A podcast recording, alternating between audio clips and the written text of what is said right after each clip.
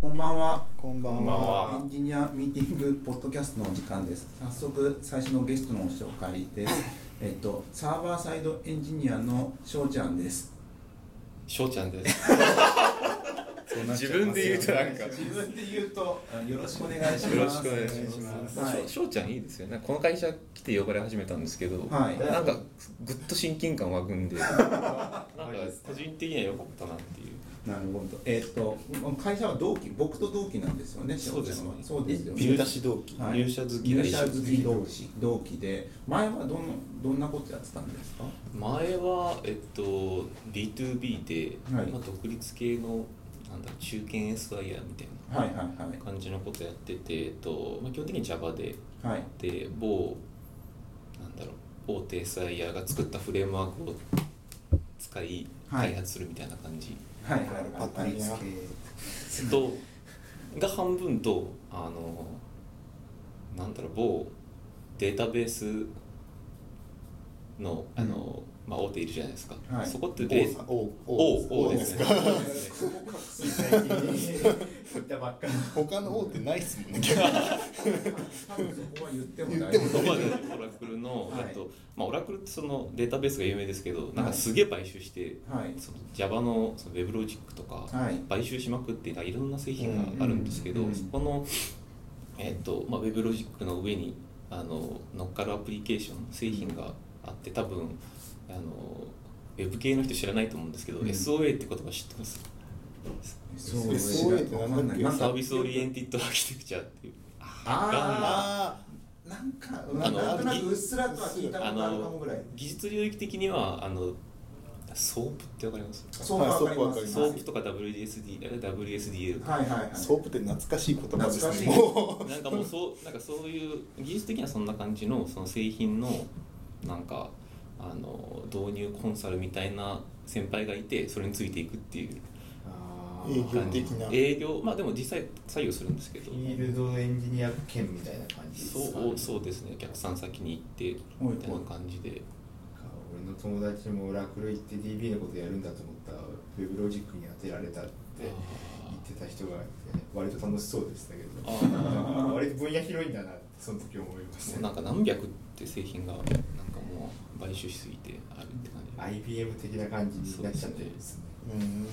全部のレイヤーでやるみたいななるほど。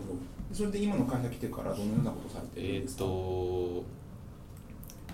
えプロジェクト名を言っちゃっていいんですかねまああんまりあんまりあんまりあんまり、はうんうんえーっとほんわかしたねほんわかしたグルメ系のサービスを1年半やってい今は女性向けの、まあ、サービスを同じだけ1年半かずっとサーバーサイドエンジニアでやってきてるんですか。まあ、基本的にはサーバーサイドでえっとえー、なんなんですか社内用語かもしれないんですけど側ネイティブってあーまあウェブビュウェーブをウェブビューをあハイブリッドアプリあそうああそうですね。なんかそれ、まあ、そのレベルであのアンドロイドをその某グルメうんグ。ルメ関係のプロジェクトの時にアンドロイド少しやっはいはいはい。たっていう感じですね、もうそれでまあ三三年経ちまちしょうど3年です、ね3年経ちましたねですね。はい。そんなしょうちゃんと一緒にやっていくはいわけですが、またテーマが六つあるので一つずつ紹介していきたいと思います。えっとまず一つ目、えっとなぜプログラマの生産性は10倍も違うのか。人によってね。硬い硬い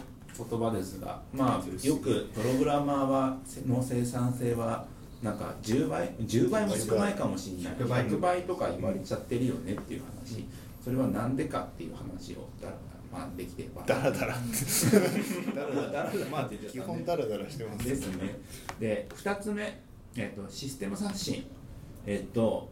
一応僕たちもあれだと思うんですけど僕も多分 1, 回か2回ぐらい入れ替えの経験はあるんで僕も一回やりましたね。なのでそこら辺なんかシステム刷新なんかある程度まあ規模が大きくなってきてこれ入れ替えなきゃダメだよねみたいな話があった時にさてどういうことがあったのかっていう話が2つ目うんで3つ目 CX とは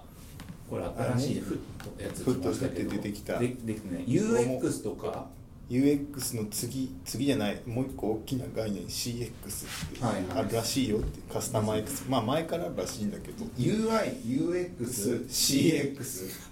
まあいろんなのがねエクスペリエンスなんがかねそうインターフェースじゃないんだよねって話、はい、じゃあ C ってなんだよって話をカスタマース言っちゃった